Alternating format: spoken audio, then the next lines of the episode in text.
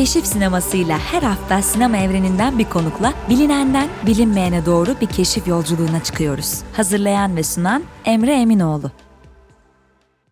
2022'nin ilk keşif sinemasından herkese merhaba. Ben Emre Eminoğlu. Biliyorsunuz keşif sinemasına 2021'in Eylül aylarında başlamıştık. İki haftada bir her bölümde yeni bir konukla sinemaya dair sohbet ederek, keşifler yaparak 7 bölümü geride bıraktık. 2021'in benim için en iyi, en güzel yanlarından biri oldu keşif sineması. Umarım sizin için de öyle olmuştur. Bugüne kadarki konuklarım hep kamera arkasından olmuştu. Bu kez kameranın önüne geçiyoruz. Konuğum oyuncu Gülçin Kültür Şahin. Merhaba Gülçin nasılsın? Merhaba Emre iyiyim çok teşekkürler sen nasılsın? Ben de iyiyim. Böyle soğuk ama güneşli bir günde dolaşarak, sohbet ederek başladık. Böyle sohbetin ve senin enerjinle biraz ısındık. Keşif sinemasına her bölüm konuğumuzun yanında getirdiği bir kişisel eşya ile başlıyoruz. Onun hikayesini dinleyerek başlıyoruz. Sen bugün bize ne getirdin? Ben bugün size şüküfü getirdim. Şüküf benim e, oyuncağımın adı.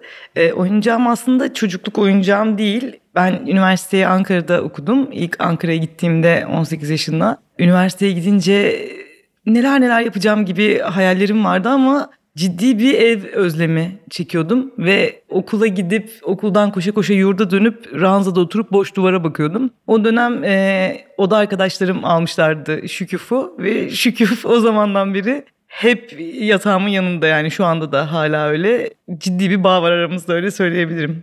Hatta doğum günümüz ardarda arda olan bir arkadaşım vardı. Benim 10 Ekim, onun 11 Ekim. Ona da Şüküfe'yi almışlardı. Şüküf'le Şüküfe bizimle beraber 4 sene okudu. Beşik kertmesi diyebilir miyiz onlar aynen öyle. Peki çocukluğun nerede geçti ve sinemayla nasıl tanıştın diye sorayım. 10 yaşına kadar İstanbul'da oturuyorduk biz e, Bakırköy'de. 10 yaşından sonra Kırklareli'nin bir ilçesi olan Babaeski'ye taşındık. Babaeski küçücük bir ilçe. Benim dönemimde 20-25 bin nüfusu olan bir ilçeydi. Küçük bir sineması vardı sobalı. Her hafta arkadaşlarla gidiyorduk. Ben orta okula başladığımdan beri yani 6. sınıftan beri her hafta sinemaya gidiyorduk. Ben çok sevdiğim filmleri hep Babaeski'deki sinemada izledim. Oyun mesela bunlardan biri. Birçok Hollywood filmi gelirdi tabii ki Babaeski sinemasına. Sonra orası market oldu. Ve ben maalesef daha liseye yeni başlamıştım. Orası market oldu. Bir 3 sene boyunca gidebildik Babaeski'deki sinemaya. Sonra da Lüleburgaz çok yakın ve büyük bir ilçe Babaeski'ye göre. Oraya, oradaki sinemaya gidiyorduk okuldan kaçıp kaçıp. Yani ilk elle tutulur bayram açtığımla Migros'tan VCD player almıştım.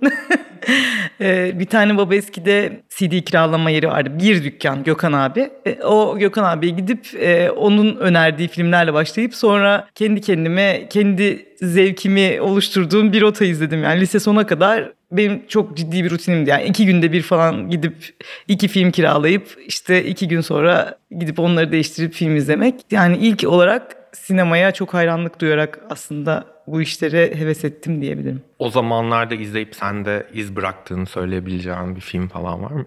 Mesela Paramparça Aşklar ve Köpekler var. Gökhan abinin önerdiği bana ve benim çok etkilendiğim filmlerden biri o. Kendi var yine. Heath Ledger'a çok aşırı hayran olmuştum. Oyun bunlardan biri. Pelin Esmer? E, hayır hayır Pelin Esmer değil. E, The Game ya şey ha, e, Michael Douglas. Michael Douglas'ın oynadı evet.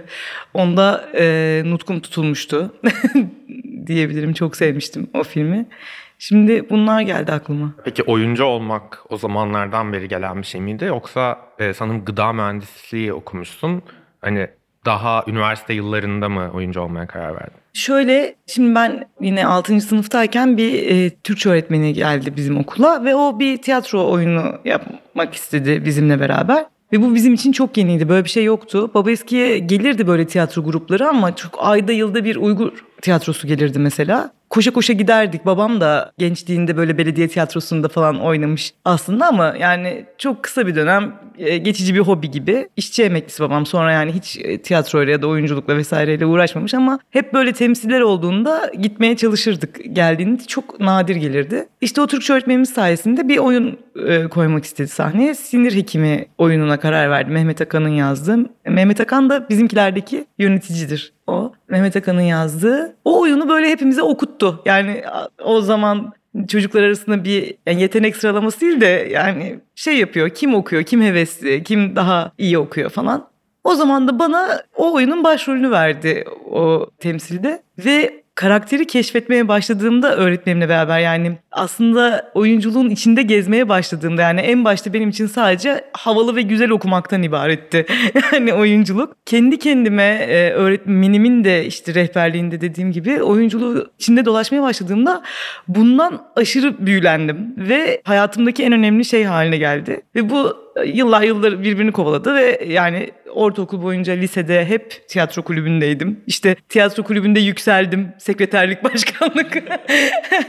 Oyunlarda oynuyorum falan her sene. Ama bu kadar işte az önce söyledim e, sinemayla çok ilgiliyim. Özellikle yani yeni çıkan bir filmi kaçırmamaya çalışıyorum. Sevdiğim oyuncuların her şeyini izlemeye çalışıyorum. İşte sevdiğim bir yönetmenin nesi varsa izlemeye çalışıyorum. Ama e, ne ailemde ne de bende bu kızın oyunculuğa ilgisi var e, gibi bir düşünce uyanmadı. Buna çok şaşırıyorum. E, işte bu maalesef oyunculuk meslek değildir. Yani oyunculuk ancak hobi olarak yapılır e, ve para kazandırmaz ve hayatını idame ettiremezsinin bir yansıması bence. Ve buna çok üzülüyorum şu andan baktığımda. Ben notları iyi olan işte üniversitede bir yer kazanması garanti gözüyle bakılan bir öğrenciydim ve hayatımda hep tiyatronun ve oyunculuğun olacağını bilerek ama onu asla meslek olarak görmeyerek aslında işte önce gıda mühendisliği okudum. Ve yani önüme geleni dört elle çalışmaya programlı olduğum için yani bu iyi bir şey değil bence e, her zaman. Gıda mühendisliğini okudum, yüksek lisans yaptım. Çünkü işte gıda mühendisliği içinde nasıl var olabilirim falan diye düşünüyorum aslında. Akademisyenlik düşünüyorum hala ama hala işte oyunlara gidiyorum. E, bir tiyatro kulübündeyim, üniversitede de, yüksek lisans zamanında da. Sonra baktım ben işte işe başladıktan sonra ODTÜ'de akademisyen olarak başladım araştırma görevlisi olarak önce. E, işe başladıktan sonra ben kazandığım bütün parayı işte bir yerde atölye var oyunculuk atölyesi oraya gidiyorum. İşte işten çıkıp koşa koşa provalara gidiyorum. Gece çok geç geliyorum eve sabah derse işte e, koşa koşa yetişiyorum filan. Ya bütün hayatımı aslında ben oyunculuk yapabilmek için devam ettiriyorum. Yani kazandığım parayı da oraya yatırıyorum. Sonra bu atölyelerin birinde bir hoca bana dedi ki Gülçin sen hiç profesyonel olmayı düşünmedin mi? Ya zaten bir profesyonel gibi çalışıyorsun. Ee, neden hiç e, bu yolu seçmedin dedi. Ha. Aa, seçilebilirdi aslında dedim. Yani benim için o kadar e, büyük bir aydınlanma anı ki bu esnada 25 yaşındayım. Her şey için çok geç olduğunu düşünüyorum. 25 yaşında hayatın e, artık ununu elemiş ve eleğine asmış olman gerektiğini düşünüyorum. Ne kadar yanlış bir düşünce yine bu. E, ondan sonra hocam ben bu saatten sonra işte konservatuar sınavına girebilir miyim ki ile beraber e, tabii dedi. Yani işte 26 yaşına kadar alan okullar var. Deneyebilirsin şansını e, dedikten sonra o işte bir karar aşaması o benim için. Çünkü kendim bir işte 21 yaşından beri kendim çalışıyorum. Kendim e, ekonomik olarak kendimi e, yani kendimi idare ediyorum. O ciddi bir karar. Yine bunu yapabilir miyim mi düşündüm. Çünkü ekonomik olarak aileme tekrar bağlanmak istemedim. E, çünkü ekonomik özgürlük benim için çok ciddi bir özgürlük alanı. E, bunu yapabilir miyim? Hem çalışıp hem okuyabilir miyim diye düşünüp ondan sonra işte bunu yapabileceğime karar verdikten sonra işte konservatuar sınavlarına giriş, bütün kariyerimi işte tam olarak oyunculuğa döndürme yönünde bir karar aldım. Yani çok geç bir karar bu ama aslında en baştan beri olması gereken bir şey. Bazen ne istediğini biliyorsun ama onun bir seçenek olduğunu fark edemiyorsun. Yani böyle hikayeler duyduğumda şaşırmıyorum genelde. Çünkü ben de öyleyim. Ben de normalde mühendislik okudum. Sonra mezun olduktan sonra hiç mesleğimi yapmayıp direkt yazmaya, işte kültür sanatı, sinemayı takip etmeye yöneldim. O yüzden güzel, sevindirici böyle evet, senin, hikayeler Mesela duymak. senin haberini duyunca da sevindim şu anda ben. Çünkü e, neyse ki en azından e, çok cılız bir ışıkta da olsa yolumuzu bulabilmişiz gibi düşünüyorum. Çünkü gerçekten sevmediğin ya da ait hissetmediğin bir işte çalışmak çok büyük bir işkence bence ve her hiçbir zaman geç değil. E, yani hiçbir yaş geç değil. Çünkü çalıştığımız yer, mesleğimiz çok her şeyimizi etkiliyor. Bütün hayatımızı. Oyunculuğa geçtikten sonra ilk sinema filmin Kelebekler diye biliyorum. Ben de seni zaten ilk Kelebekler'de izlemiştim. Benim günümüz Türkiye sinemasındaki en sevdiğim böyle 2-3 filmden bir tanesi Kelebekler. Geçen bölümde hatta kayıtta mı kayıt dışında mı konuştuk bunu hatırlamıyorum. Ali ile konuşurken böyle çok rastlanmayan bir şekilde şehir yaşamıyla taşra yaşamını çok kesiştiren ve değişik bir açıdan kesiştiren bir film olduğunu söylemiştik Kelebeklerin. Çok zekice bir iç içe geçiriş o. Böyle ikisini birbirine yaklaştırıp ne alıştığımız o klişeleşmiş artık taşra filmlerinden ne tam olarak bir kentli hikayesi anlatan şehirde geçen bir film. Ki zaten uluslararası başarıları da bence kanıtlıyor. Hani daha evrensel bir açıdan yaklaşıyor çünkü. Sen nasıl dahil olmuştun bu projeye? Ben benim için de bu arada Kelebekler çok özel bir film ve de Tolga Karaçelik e, benim işte Gişe Memuru ve Sarmaşık'ı izlemiştim ben kendim daha önce ve çok hayran olduğum bir yönetmendi. Özellikle Sarmaşık benim en sevdiğim filmi Tolga'nın. Ben işte okulu bitirip e, konservatuarı İstanbul'a geldiğimde işte bana e, Tolga'nın filmi Kelebekler'in audition metni geldi işte Hatice için. Çok heyecanlandım. Yani öyle şöyle söyleyeyim. Keşke burada bir video olsa da göstersek. Bana tekstin geldiği zaman yani Tolga'nın filmi olduğunu anladığım ve işte işte Serkan'ın Serkan'la beraber işte Bartu'yla beraber oynayabilme ihtimalini anladığım zaman evin içinde dört tur falan koştum. o sevincimi keşke keşke görebilsek şu anda. Çünkü benim için çok önemliydi. Hem de ilk iş heyecanı da var tabii ki. İşte ona bir Tolga benim böyle tiyatrodaki görüntülerimden bir kolaj yapmıştım ben. Çünkü hiçbir şeyim yok daha önce çekilmiş. Nasıl olur, olur da bilmiyorum. Yani İstanbul'a zaten bunu öğrenmek için gelmişim. Şimdi ben mes- yönetmenlerin kapısını çalıp merhaba ben geldim ve size biraz maharetimi göstermek istiyorum diyebiliyor muyumun bile farkında değilim. Öyle bir işte kolaj yapmıştım oyunlarımdan. Tolga o kolajdan benden bir audition almak istemiş onu gördükten sonra. Orada işte ona audition verdim. Sonra Tolga sağ olsun e, rolü bana teslim etti. Çok önemliydi benim için de. İlk filmim olması, ilk filmimin Kelebekler olması hep gurur duyduğum ve çok sevindiğim bir şey benim de. Benim de filmdeki en sevdiğim karakterlerden biri. Oley. Özellikle o kahvehane sahnesi falan. Yaşasın çok seviniyorum buna. Ardından Sibel geliyor. Orada Damla Sönmez'in performansı zaten Evet. inanılmaz. Adını o karakterden alıyor film zaten. İşte.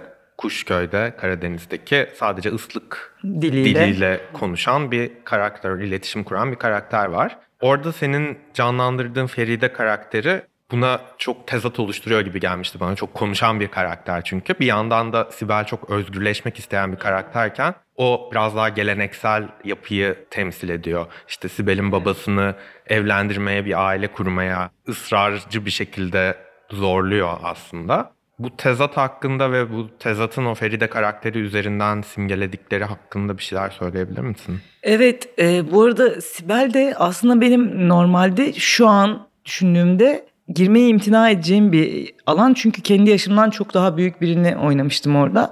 Makyajla vesaireyle. Bu beni endişelendiriyor aslında. Hem e, algının e, kayması yani oyunculuk baremim diyeyim ne diyeyim yani o anlamda yani yaş aralığımın kayması aslında bir risk. O yüzden şey yapardım ama Sibel'in senaryosunu o kadar çok sevdim ki.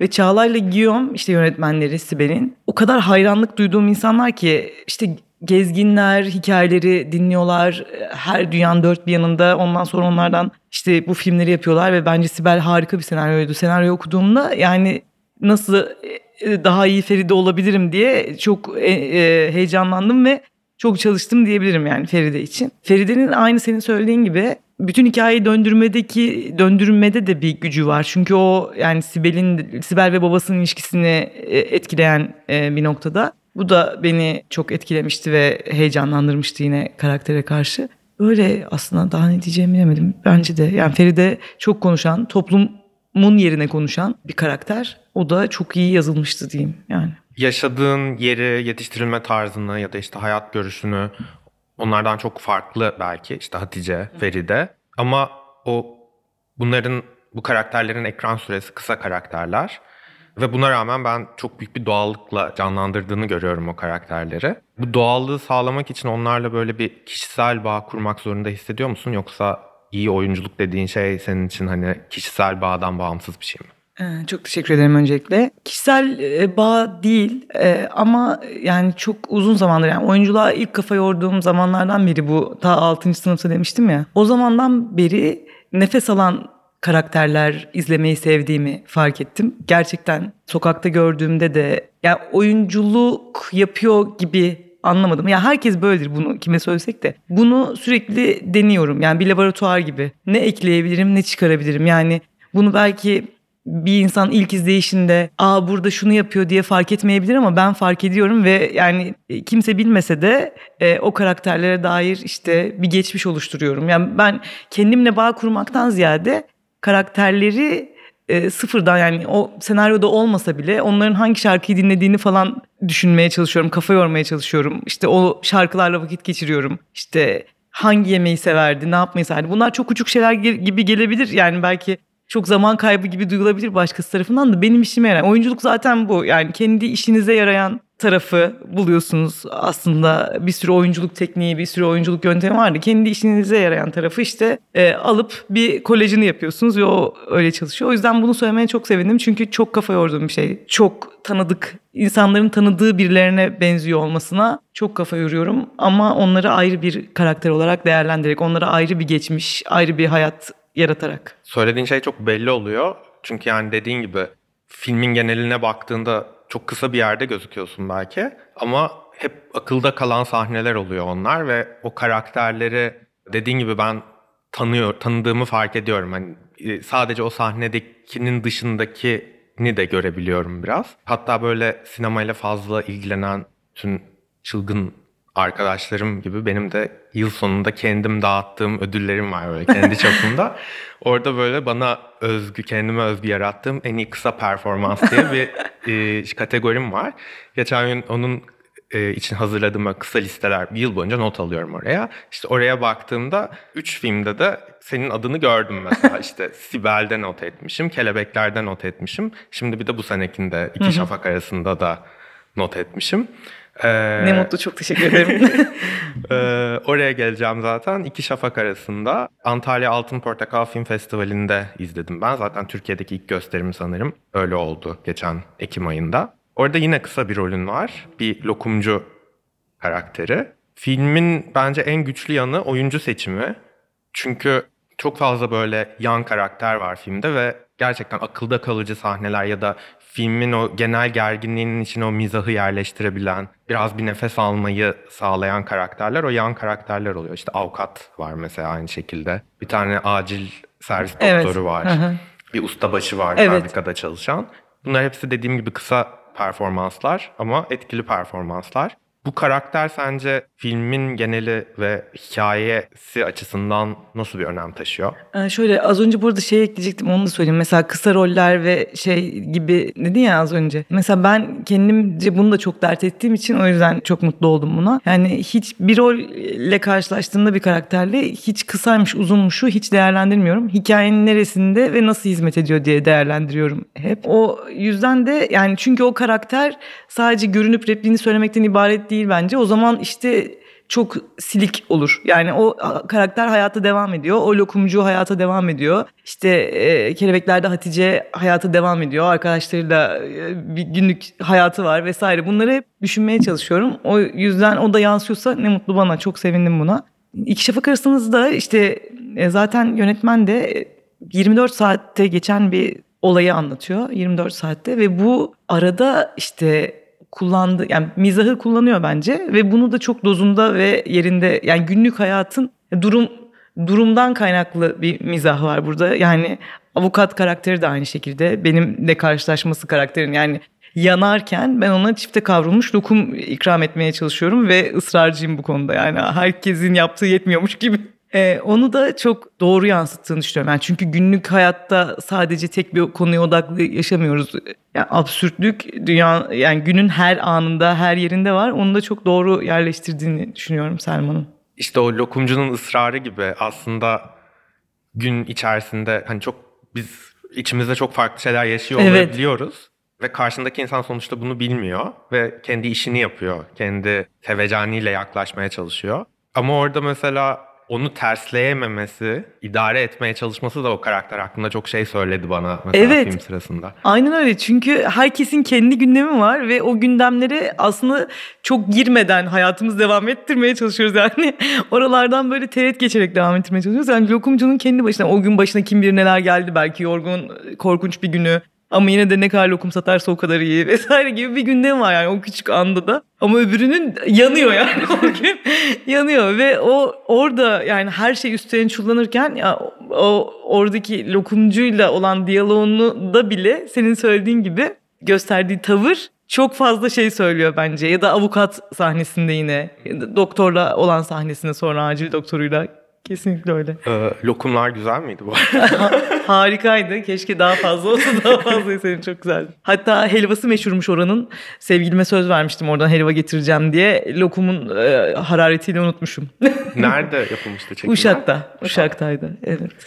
Bu ara gerçekten e, hani farklı yıllarda çekilmiş olsalar bile filmlerin böyle bir anda her yerde. Geçtiğimiz yılki Antalya Altın Portakal Film Festivali'nde gösterilen Fikret Reyhan'ın Çatlak filmi de geçen ay Mubi'ye geldi. Bence 2021'deki Türkiye sinemasının en iyi filmiydi Çatlak. Ben Başka Sinema Ayvalık Film Festivali'nde izlemiştim. Filmden çıkınca şöyle yazmışım. Onu okuyacağım. Bırak aynı ülkeyi, şehri, aynı sokakta yaşayan insanların bile onlarca toplumsal sınıfa ayrıldığı bir yerde o toplumun portresini çiziyor olmak çok zor ve çok iddialı. Ama çatlakta kıyısından, köşesinden, kendinden, sınıfından, ailenden bir şey bulmamak imkansız demişim.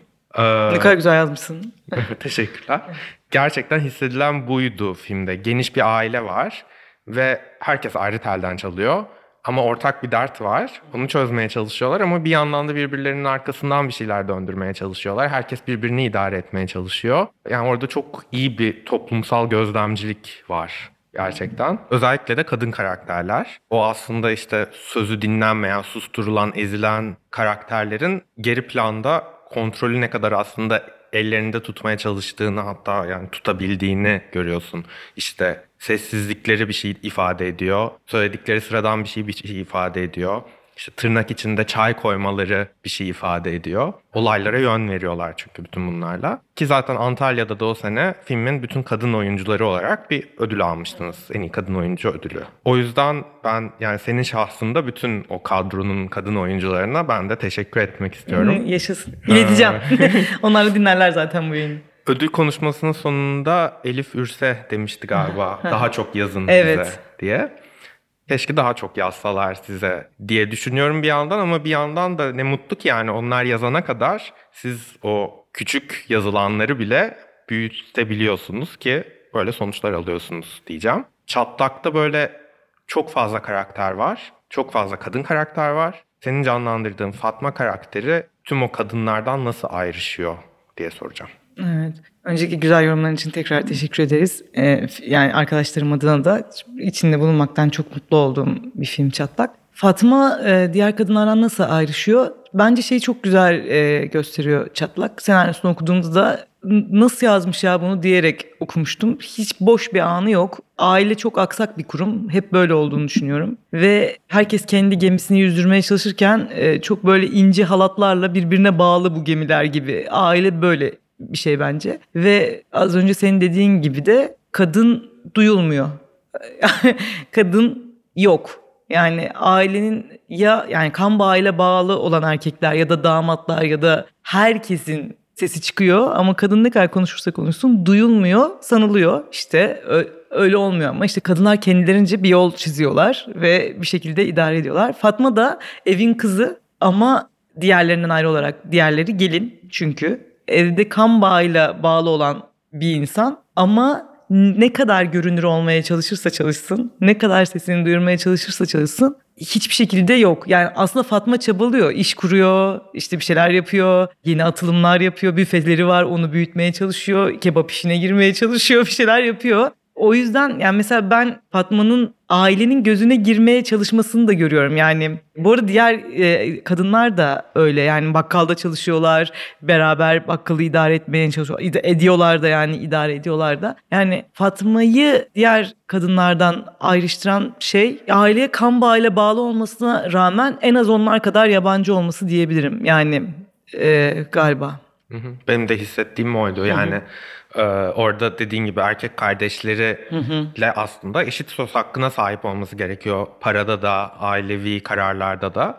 Ama sanki evet gelinlerden farklı bir noktada duruyor ama yine de eşit noktada durmadığını görüyorsun. hiçbir şekilde duyulmuyor. Yani e, ne söylerse söylesin. Yani belki onların takdirini kazanmaya bunu bu arada her zaman hissediyoruz biz kadınlar olarak. Yani sadece Fatma'nın yaşadığı bir şey değil bu. Yani a- e, her türlü sosyal kurumda diyeyim bu ses duyurmaya çalışma ve duyurana kadar e, sesine ısrarcı olma e, zorunluluğunu hissediyoruz. Çünkü biz e, bir şey söylerken yani kadınlar daha çok yazın bize dedi ya mesela Elif bunu söylüyoruz biz senelerdir söylüyoruz. Hala tam başaramadık. Yani ne ne kadar tatlı bir şey söyledi. Yani küçük e, kısa bir performanstan iyi bir şey e, çıkarabilmişsiniz. Ne mutlu ama keşke kısa olmak zorunda kalmasa. Keşke daha çok kadın hikayesi anlatılsa aslında. Keşke daha çok yazılsa. O yüzden de Fatma'da bütün kadınların çok ortaklık bulabileceğini düşünüyorum. Yani diğer kadın karakterlerde de öyle. Buradan Kumbara'ya bağlayacağım.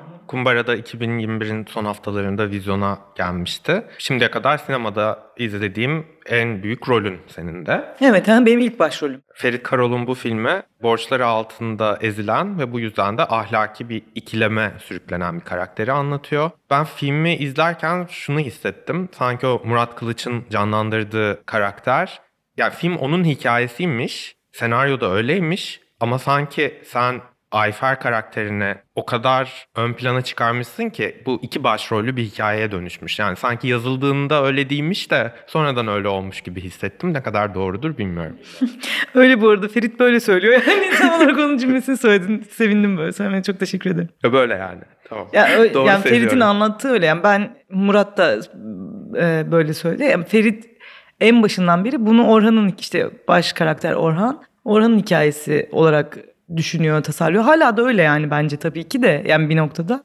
Ayfer'le beraber yani Ayfer'le ikisi başka bir organik bir şeye dönüştürüyor bence. E, hikayeyi başka bir yere taşıyor onların ilişkisi gibi düşünüyorum ben de. Orada da mesela aklımda kalan demin işte çatlakta konuştuğumuz e, kadınların yaşadığı sorunlar, aile içinde yaşadığı sorunlara bağlayacak olursak saklama kabı sahnesi var. Orada senin uzun bir monoloğun var. Oradan bayağı etkilenmiştim yani hani Kumbara Amerika'da gösterilen bir film olsaydı hani senin Oscar klibin o olurdu.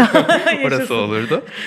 Ya bu sahnenin Türkiye'deki kadınlarla ve Türkiye'deki kadınların aile içindeki yeriyle ilgili ne söylediğini, ne simgelediğini düşünüyorsun? Ya o sahnenin e, bütün derdi şu. Çok inanıyorum ben o sahneye ve şeyden çok ayrıştırmaya çalıştık onun. Yani bu bir sadece işte kendi derdini düşünen, dırdır eden bir kadın klişeleşmiş maalesef Türkiye sinemasında. E, bir kadın değil de gerçekleri söyleyen yani o zamana kadar o, o zamana kadar aslında kocasını incitmemek için her şeyi görmezden gelmiş ya da ona destek olmuş bir kadının yani en ufak yani bir eve aldığı saklama kabının bile onun bir lüksü olarak yani bir ev eşyasının bir kadının e, lüksü olarak ve kendi ne alıyormuş gibi sanki onun bir şımarıklığıymış gibi değerlendirilmesine ses çıkarıyor. Bütün daha önce yaşadığı her şeyi de tane tane anlatarak aslında Orhan karakterine. O yüzden bence çok önemli. Çünkü kadını o evle ilgili her şeyden sen sorumlusun ve bunlar yani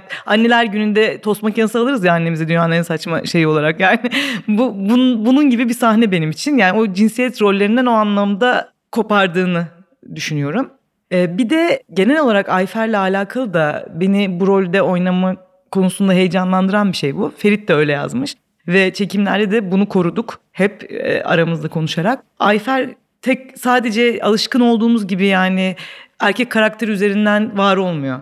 Yani sadece erkek karakterin e, dertleriyle dertlenip sevinçleriyle mutlu olmuyor. Kendi hayatı var, kendi e, bir mücadelesi var hayatta kalma üzerine.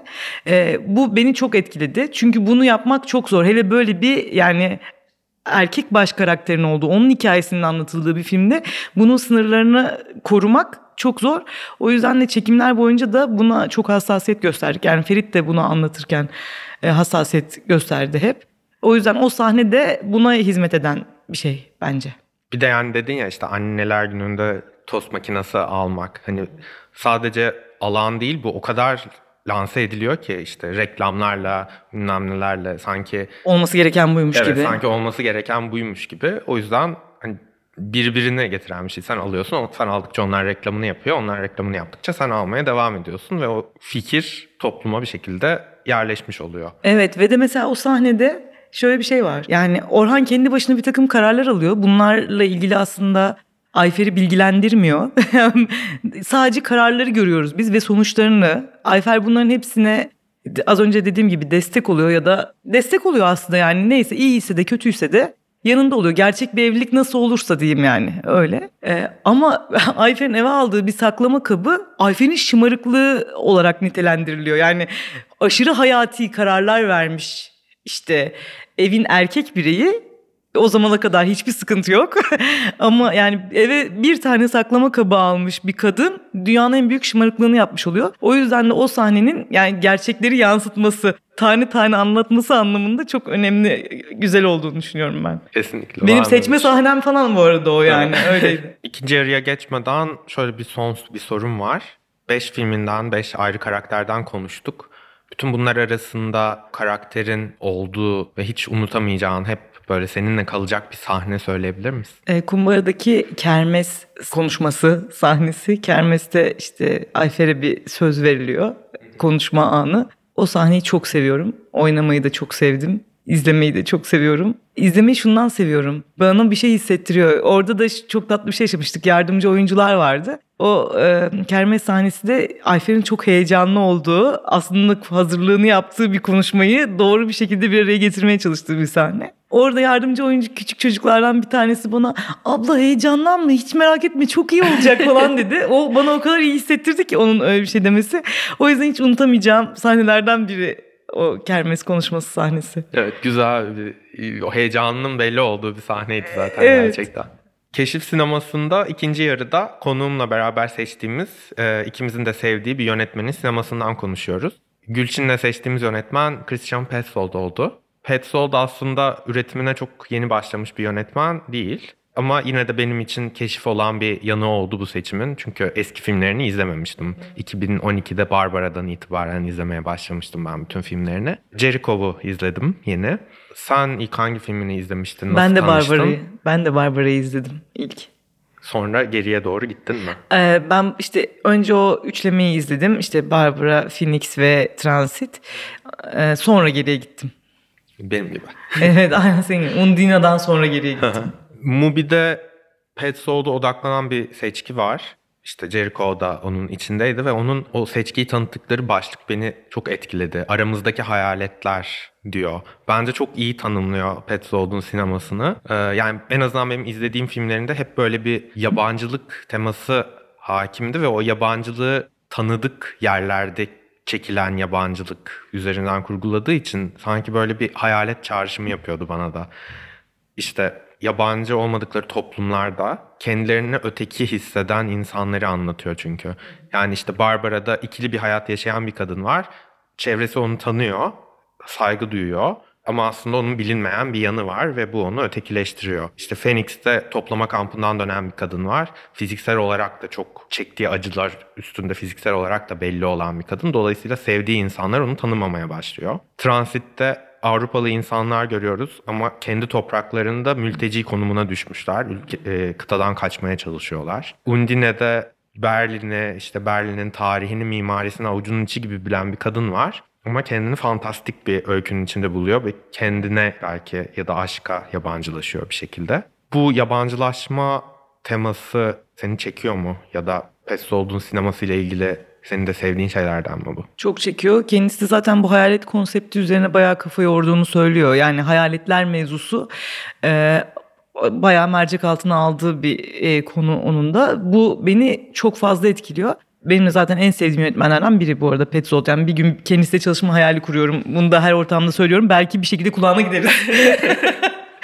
çok e, çok çok hayalini kurduğum bir yönetmen beraber çalışmak için. Senin söylediğin gibi yani sürekli kendimizi zaten aşırı tanıdık olduğumuz ortamlarda bazen görünmezmiş gibi hissediyoruz. Bu çok sıklıkla yaşadığımız bir durum. Yani bazen Undina'daki gibi çok fantastik bir şekilde olmasa da yani her gün gittiğimiz iş yerinde bile bazı konularda bu hayalet hissimi sürüyor. Az önce mesela çatlaktan bahsettik ilk yarıda. Yani çatlaktaki Fatma için bile aynı şeyi söyleyebilirim yani. O kadar artık her şeyi olan ailesinin içinde e, hayalet yani bir şekilde görünmez olmuş. E, sesini duyurmaya çalışan bir hayalet. O yüzden Petzold'un bunu aşırı ustaca kullandığını düşünüyorum. Hem de hem kamerasıyla hem de eğildiği konularla da Jericho da yine bunlardan biri. Jericho'da da Almanya'daki bir kasabadayız. İşte Afganistan'dan savaştan dönmüş bir adam var. Türkiye kökenli bir işletmecinin yanında işe giriyor. İşte adam alkolik, araba kullanamadığı için ondan mal taşımasına, işte bayileri, büfeleri dolaşmasına yardımcı olmasını istiyor.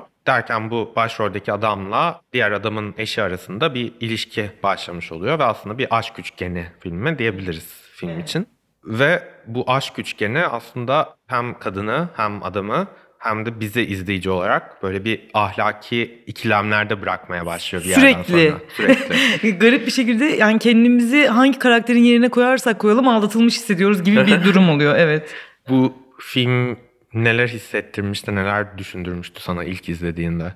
Az önce senin söylediğin gibi buradaki ahlaki bu kadar basit bir şeyde bu kadar çok ahlaki sorgulama yaşamamız yani kadının geçmişi, kadının evliliğini ayrıca değerlendiriyoruz. İşte Afganistan'dan işte eski bir askerin geçmişini ve işte parası yeni gasp edilmiş yakın bir arkadaş tarafından ve annesi yeni ölmüş bir adam var. Öbür taraftan seneler önce Türkiye'den gelmiş hala aidiyet sorunları yaşayan ve yani çok zengin olmuş ama mutluluğu bulamamış bambaşka bir adam. Bunların arasında birine biraz öfkelenecek olsak yani sonra bir sonraki sahnede kendimizi suçlar halde buluyoruz izlerken. Çok çok sevdim. Filmi ben yine bayılarak izledim. Zaten Türkçe şarkılar çalıyor olması da filmde ayrı bir sevme sebebim. Filmin Nilüfer'i çok seviyorum. Mesela karar verdim benim en çok sevdiğim şarkılarından biri Nilüfer'in. Onu duyunca alkışladım falan. İyi ki evde izlemişim. Öyle diyeyim. Ee, bir de ben şeyi çok severim böyle işte açılış sahnelerinde olur genelde yolda geçen ve bir şarkının eşlik ettiği sahneler. Oraya böyle o Nilüfer'in o şarkısı çok yakışmış. Ee, sonra dediğin gibi işte başka Türkçe şarkılar da duyuyoruz. Evet. Sezen Aksu, işte Gülşen'in Evet. şarkısını duyuyoruz. Yani seni de gülümsetmiştir herhalde. Bu Çok. tanıdık şeyleri bulmak. O dans sahnesi yani işte Ali'nin dans ettiği sahne plajda. O bayılıyorum yani bozuyorum aşk orucumu diye bağırıyor ama bir taraftan da sirte kimsi bir şeyler yapıyor aslında. Ee, Ve de aşırı kederli şarkılarda e, dans etmesi durumu da var. Sonra şeye bozulması falan o kadar hoşuma gidiyor ki Yunan gibi dans ediyorsun muhabbetine bozuluyor olması o kadar çok çok tatlı bence çok güzel. Evet, Yani ne biçim dans ediyorsun dese o kadar, O kadar bozulmayacak. bozulmayacak. Milliyetçilikten vuruyor. Evet. evet yani gel bakalım Almanlar nasıl dans ediyor göster hayda. ne alaka? Ee, ama işte bu Türkçe şarkılar filmin tek tanıdık yanı değil tabii ki. Yani işte filmin kadın karakteri Laura'nın bir repliği var mesela. Paran yoksa aşık olamazsın diyor. Evet. O rap çok hoşuma gitti mesela benim. Ee, çünkü işte borçları varmış ve bu Ali ile Büfeci evlenmesinin de sebebi aslında. Evet, evlenmesinin sebebi onun o borçlarını kapatmaya söz vermiş olması. istemeden de olsa, sevmeden de olsa belki bir evliliğe evet demiş. Yani dünyanın her yerinde, Türkiye'de de olan şeyler işte aşık olmadan, aşık olamadan belki birileriyle beraber olan, beraber kalmak zorunda olan çok insan var. Hem tanıdık bir travma belki çoğu insan için bu. Hem evrensel bir gözlem diyebiliriz Petzold'un yaptığı şeyin. Sen bir oyuncu gözüyle Laura karakterinde nelere dikkat ettin onu izlerken? Çok karmaşık bir karakter. Çok özendim öncelikle karaktere. Çünkü o ilişkide o kadar çok detay var ki mesela e, çok zor müşkül bir durumunda aslında Ali ile evlenmek zorunda kalıyor. Daha doğrusu Ali onunla evlensin diye zorlamıyor onu belki de ama yani onun e, faydasını bu aslında Laura'nın seçimi e, bir anlamda. Ama bir taraftan yani onunla hiç sevmediği bir adamla birlikteyken ama o evlilik, o ilişki bir ilişki ve birbirlerine alışıp bağlanmışlar. Mesela birçok sahnede yani şeyi görüyoruz sadece Laura'nın Ali'ye aşık olmaması değil mevzu. Onlar birbirlerine bağlı bir çift haline gelmişler. Yani birbirleriyle üzülüp beraber sevindikleri bir şey de var. Öyle bir ilişki de var. Mesela bu çok dikkatimi çekti. Bir sahnede Ali'nin Laura'ya şiddet uyguladığını görüyoruz. Ama sonraki sahnede mesela Laura'nın Ali'nin üzüldüğü bir şeyle beraber üzülmesini de görüyoruz onunla beraber. Ee, bunlar aslında dikkatimi çeken biri. Yani e, parasız aşık olamazsın. Parasız aşık olursun da aslında işte zaten bunu diyor galiba filmde parasız aşık olursun da nereye kadar olursun çok çok güzel anlatmıştı. Ve Laura'yı Nina, Nina Hoss canlandırıyor. Aşırı hayranım. Çok bir Evet. daha buradan söyleyeyim. Arada özlüyorum falan yani sanki Nina Hoss yanı başındaymış gibi çok Ee, seviyorum. za- Petzold'da da zaten süre gelen bir işbirlikleri var. Bir tek bu işte son Undine'de Evet. benim gözüm Yoktu, aradı evet. başrolde kendisini. Neden diye sormak istedim ben. Keşke olsaydı. Bu arada Ee, şey çok seviyorum. Evet. Yani çok memnun ben o işbirliğinden. Sen de öylesin evet. gördüğüm kadarıyla. Sence Nina Hoss'un Petzold filmlerindeki en iyi performansı hangisi? Aa, bu soruya cevabım çok net ve çok kolay bir soru. Hemen şak diye söylüyorum. E, Phoenix. E, bu arada biz Türkçedeki adı Yüzündeki Sır ve ben çok üzülüyorum buna. Hiçbir şekilde Evet. adını karşılamayan e, bir çeviri maalesef. Phoenix'teki final sahnesi benim yani en sevdiğim e, sahneler ilk üçte falan olabilir. Orada Speak Low'u söylediği e, bir sahne var. Deliriyorum. Milyonlarca kez izledim. Yani e, her zaman yani oyunculuğa dair bir ilham aradığımda vesaire de açıp izliyorum ve şaşırıyorum. Çok seviyorum o sahneyi Nina'nın canlandırdı. Ee, Nina'yı da sanki arkadaşımmış gibi söyledim. Hoşuma gitti. evet, belki bir gün dediğin gibi işte bir Petzold filminde Evet. oynadığında belki onunla Evet, oynama fırsatı Ninacığım. bulur. Arkadaş da olursunuz. evet. İnşallah. Ee, şimdiye kadar ki bu Petzold'un filmlerinde mesela bir tanesinde gerçekten onunla çalışma fırsatın olmuş olsaydı hangi film, hangi karakter olsun isterdin? Yine Phoenix'teki Nina Hoss'un şu an ismini hatırlamıyorum canlandırdığı karakter olsun isterdim. E, Çünkü o, o da yine çok kompleks bir karakter ve oyun alanı çok geniş. Çok isterdim o karakteri oynamak. Petzold'un sineması ile ilgili başka söylemek, konuşmak istediğin bir şey var mı? Petzold'un sineması ile ilgili yani şeyi çok seviyorum. Her filminde neredeyse bir etik ikilem içinde buluyoruz kendimizi. İşte ahlaki ikilem içinde buluyoruz. Her zaman bu Barbara'da da böyleydi. Transit'te de böyle. Jericho'da da böyle.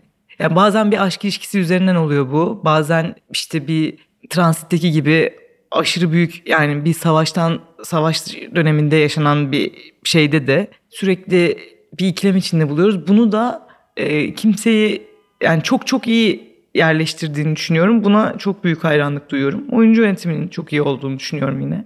Böyle. Bunları söyleyebilirim. Kapanışı konuştuğumuz filmlerden bir sahne seçerek yapmayı seviyorum. Jericho'dan bir sahne geliyor bu bölüm içinde aklıma. Hep konuştuk işte Petzold'un filmlerindeki o ahlaki ikilemlerden, etik ikilemlerden. Onun çok belirgin olduğu bir sahne aslında bu. O demin konuştuğumuz Gülşen'in şarkısının çaldığı o Yunan gibi dans ediyorsun, Sirtaki'ye benzer bir dans yaptığı zaman söylediği lafa bozulmasıyla başlayan bir olaylar silsilesi var. Ali karakteri eşi Laura ile işte diğer başroldeki adamı dans ettirmeye teşvik ediyor. Beraber dans ederlerken yakın yakın gittikçe daha yakınlaşmaya başlıyorlar. Bu sırada zaten sarhoş olan Ali uzaklaşmaya başlıyor bunlardan ve gözden kayboluyor. Öpüşüyorlar. Sonra bir anda Laura geri çekiliyor. Diyor ki ne yapıyorsun ne biçim arkadaşsın git yardım et sarhoştu Ee, başına bir şey gelecek diyor. Uzaklaştırıyor kendinden. Sonra bu sefer uçurumun tepesinde görüyoruz onları. Sahilde değil. Ali uçurumun kenarında aşağı bakıyor. Böyle hafif sallandığını falan görüyoruz. Diğer başrol karakterimiz de onu uzaktan izliyor. Ve bir anda ayağa kayıp uçurumun kenarında düşüyormuş gibi oluyor Ali. Başroldeki karakterimiz yardım etmekle etmemek arasında fazlasıyla duraklıyor. Ve o uzun süren duraklamada bir anda aşağıdan Laura ile göz göze geliyor. Ve sanki orada onun bir anda böyle çok çıplak bir şekilde gözüktüğünü hissediyoruz. Çünkü bütün o kafasında yaşadığı ikilemin dışarıya çok fazla vurduğunu görüyorsun. Ve onu gördükten sonra gidip yardım etmeye karar veriyor ama belki de görmese, göz göze gelmeseler farklı bir şey gelecek aklına. O dediğimiz ahlaki ikilemin tam vücut bulmuş hali yani o sahne. Çünkü gerçekten bazen bende de oluyor, sende de oluyordur. Ya ufak kötülükler düşündüğün zaman birinin bunu düşündüğünü anladığı anda U dönüşü yaparak vazgeçiyorsun. Belki yine oraya yola kendin de varacaksın ama yakalanma hissi seni daha hızlı bir şekilde vazgeçiriyor. Tanıdık geliyor mu sana da bilmiyorum. Evet evet filmin en önemli anlarından biri bence de zaten bu yani oradaki ikilemi senin dediğin gibi çok yani çıplak bir şekilde görüyoruz yani Thomas'ın o halini. Ama daha sonra mesela o başkası gözünden kendini gözlemlediği için yani yap düşündüğü şeyin ne kadar yanlış olduğuyla aslında yüzleşiyor. Çünkü başka koşullarda Ali'yi kurtarıyor daha önce. Yani başka koşullarda mesela o dönercide saçma sapan şeyler olduğu zaman aslında çok tanımadığı bir insan Ali yani ama onun için tehlikeye girebiliyor. O yüzden de güvendiği bir insan haline geliyor zaten. Bu ilişkileri çok iyi kurmuş Petzold. Yani havadan Thomas'a güvenmiyor Ali de. Ama orada Laura ile göz göze geldikten sonra yardım etmeye karar vermesinin aslında sonunda yanlış anladığını görüyoruz. Yani o kendini Laura'nın gözünden gördüğünde yaptı, düşündüğü şeyin çok yanlış olduğunu düşünüyor ama sonra Laura onu diyor ki en sonunda da niye orada ölmesine izin vermedin ya, aslında Laura da o ikilemde orada. Yani orada Thomas da sadece Thomas üzerinden değil de o yaşanılan ikilem. Laura da oraya bakarken aslında Ali'nin belki ölmesini diliyor ve bunu Thomas'a gösterdiği için suçluluk hissediyor kendisi aşağıdan. Yani suçlulukları çarpıştığı için iki negatif bir pozitife sebep oluyor. Yani orada öyle bir e, şey oluyor gibi hissediyorum ve mükemmel bir sahne bence o yüzden. Evet bence de ve işte dediğimiz gibi Petzold'un sineması genelde böyle e, sahnelerle ve böyle ikilemlerle dolu olduğu için ben de çok seviyorum sinemasını. Umarım en kısa zamanda yeni bir film yapar da Evet izleriz doya izleriz. doya. Bilmiyorum şu an geliştirmekte olduğu yeni bir proje var mı? Umarım Bakmadım, kontrol etmedim. Umarım varsa da yakından haberdar oluruz. Gülçin çok teşekkür ediyorum konuk olduğun için. Güzel bir bölümdü bence. Ay ben çok teşekkür ederim. Harika bir program. Aşırı çok teşekkürler. Teşekkürler. Ee, yeni filmlerini de bekliyoruz. Yani bu ara gerçekten çok alıştık seni görmeye sinemada. Ee, İnşallah. En kısa zamanda yeni bir filmde de umarım karşımıza çıkarsın. İnşallah çok çok teşekkür ederim tekrar davetin için. Keşif Sineması'nın bir sonraki bölümünde yeni bir konukla beraber olacağız. Görüşmek üzere. Hoşçakalın.